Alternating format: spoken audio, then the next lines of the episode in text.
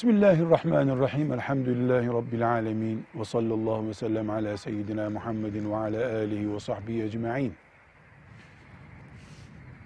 Şeriatımızın kurduğu aile düzenindeki nikah kurulurken kadın ve erkeğin imzası ile kurulur.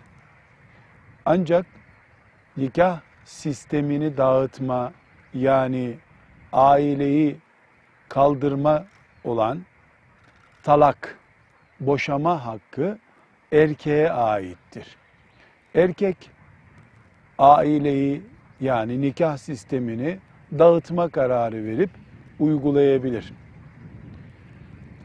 Kadının kocasını boşama hakkı yoktur.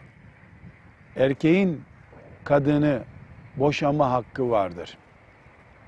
Biz mümin olarak Allah'ın kitabı Kur'an-ı Kerim'le öğrendiğimiz, Resulullah sallallahu aleyhi ve sellem Efendimizin hadisi şeriflerinden, sahih hadislerinden öğrendiğimiz hükümleri, kanunları neden, niye gibi sorularla irdeleyemeyiz. Dinimiz böyledir. Nikahı kadın ve erkek karşılıklı olarak kurarlar. Mesela nikahta kurulurken aile düzeni güç yüzde elli erkeğin yüzde elli de kadının elindedir. Kadın veya erkek birbirinden üstün durumda değildir.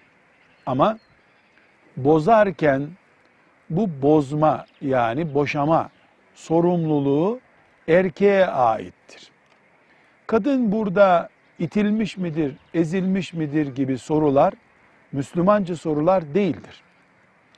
İmanımız böyle gerektiriyor. Bir, ikinci olarak şunu da bilmemiz gerekir.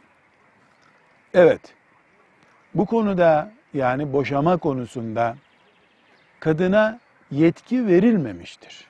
Kadın boşadım seni dese de boşanma gerçekleşmez. Ama bu konuda kadın yahu erkekler kadar benim hakkım niye yok? Niye erkek boşayabiliyor da ben boşayamıyorum diye kendini ezilmiş görecek yerde nikahı dağıtmanın, aileyi yok etmenin vebali, sorumluluğu erkeğin omuzunda. Allah böyle bir hesabı kadından sormayacak. Erkekten soracak diye niye memnuniyet göstermesin ki kadın? Şükürler olsun beraber kurduk. Dağıtırken erkek dağıttı. Vebalde onun omuzunda dese daha içi rahat eder kadın. Buna rağmen yürümeyeceğine evli, inandığı bir evliliği kadın sonlandırabilir mi? Sonlandırabilir.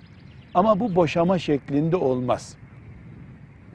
Fıkıh literatürüyle hulu dediğimiz hulu dediğimiz bir sistemle kadın erkekten ayrılabilir. Bu da nasıl gerçekleşir? Erkeğe